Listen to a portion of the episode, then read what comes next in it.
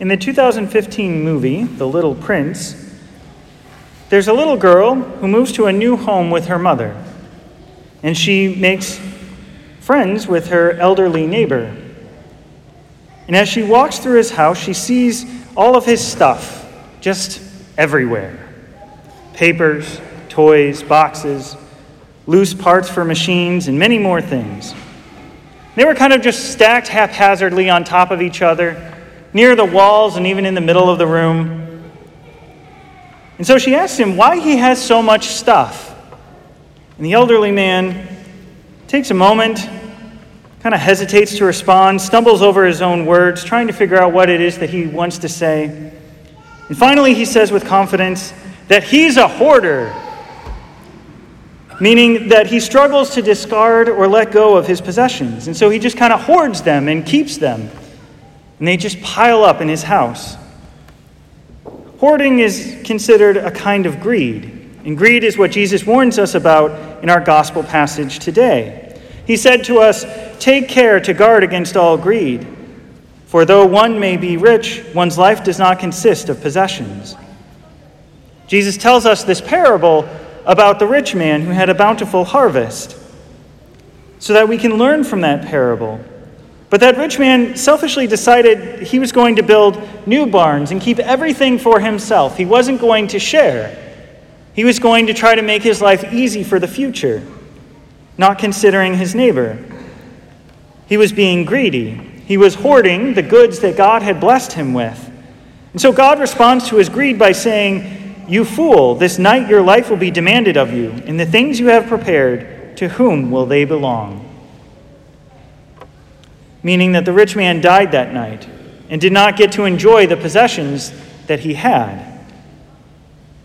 In our first reading, we have a similar theme. Koheleth refers to such greed as vanity. He says, Here is one who has labored with wisdom and knowledge and skill, and yet to another who has not labored over it, he must leave his property.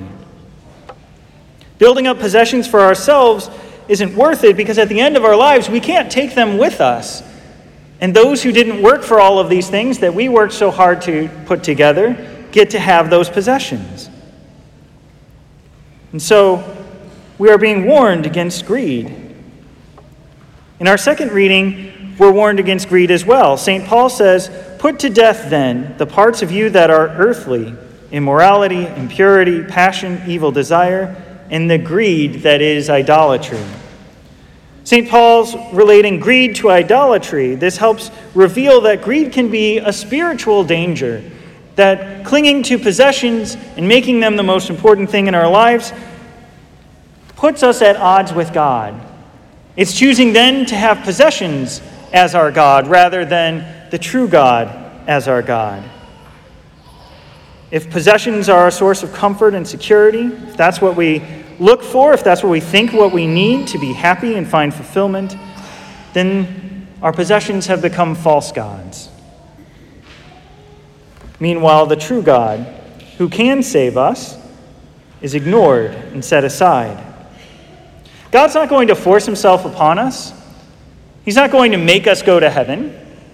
There's an invitation. And He provides us the grace so that we can, if we cooperate with Him, if we receive that gift of His grace, be with Him forever in heaven. But He leaves it to us to choose.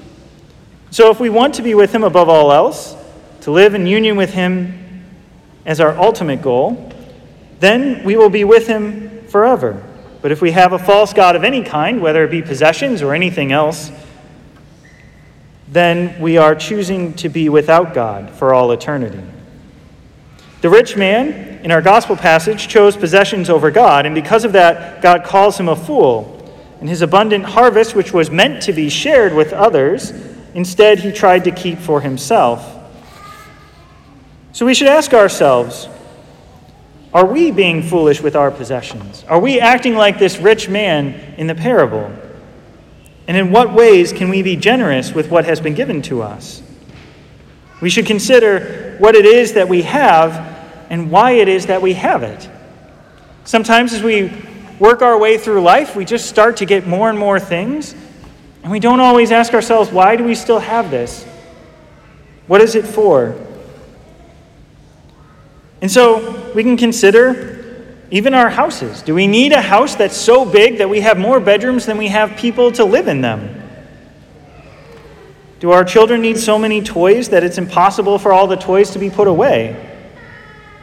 Does it make sense to own so much stuff that we need to rent a storage facility for things that we don't actually use?